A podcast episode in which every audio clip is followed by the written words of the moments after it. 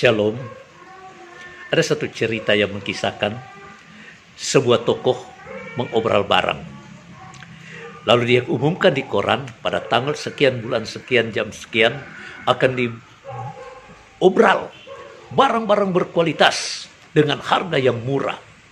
Dan begitu banyak orang baca, orang pada tunggu semua tanggal tersebut. Pada hari H, maka jam 6 pagi orang sudah pada antri di depan toko itu dia. Ketika jam 8 pagi ada satu C datang kemari. Dari belakang dia lihat barisan yang begitu panjang, dia geleng-gelengkan kepala. Kemudian sampai di tengah barisan, dia geleng-gelengkan kepala.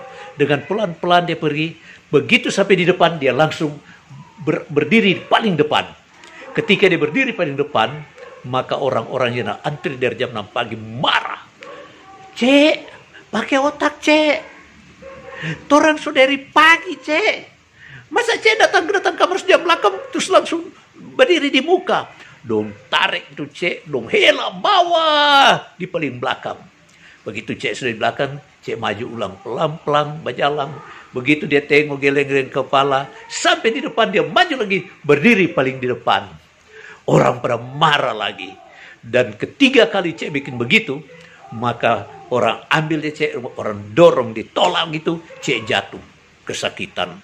Begitu cek jatuh kesakitan, cek berteriak, "Sekali lagi, kalau kamu dorong-dorong saya tidak akan buka toko ini. Biarkan ngoni berdiri sampai sore, toko tanya mau buka." Ternyata cek ini pemilik toko. Ya, kehidupan manusia seringkali egois. Dia ingin kepentingannya sendiri, itu jangan diganggu oleh orang lain. Sebab itu dalam Kolose pasal 3 ayat yang ke-12 berkata, orang-orang pilihan Allah yang dikuduskan, hendaklah dia menaruh belas kasihan.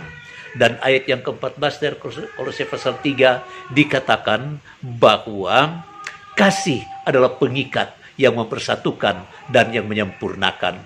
Hidup tanpa kasih selalu egois. Dan orang kalau egois, seringkali dia bisa bertindak kasar kepada orang lain. Begitu juga kita lihat tokoh-tokoh Alkitab di zaman Perjanjian Baru. Ketika mereka merasa Tuhan Yesus datang menjadi saingan dari mereka, maka ego mereka timbul. Akhirnya mereka mengancam Yesus, bahkan mereka ingin membunuh. Dan mereka menyalibkan dia. Kenapa? Karena mereka takut tersaing. Hidup harus menjunjung tinggi kasih. Tuhan Yesus datang memberikan kasih kepada kita. Dan dia berkata bahwa orang pilihan Allah, dia harus hidup dalam pengasihan dan selalu terikat dengan kasih sorgawi. Kasih sorgawi yang akan mengutuhkan kehidupan mereka, sehingga mereka memiliki kekekalan, baik di dunia maupun di akhirat. Karena Tuhan pemilik hidup yang kekal. Amin. Konten ini bisa Anda akses di YouTube, Facebook, Instagram, Spotify, dan Radio Sumber Kasih 90,2 FM.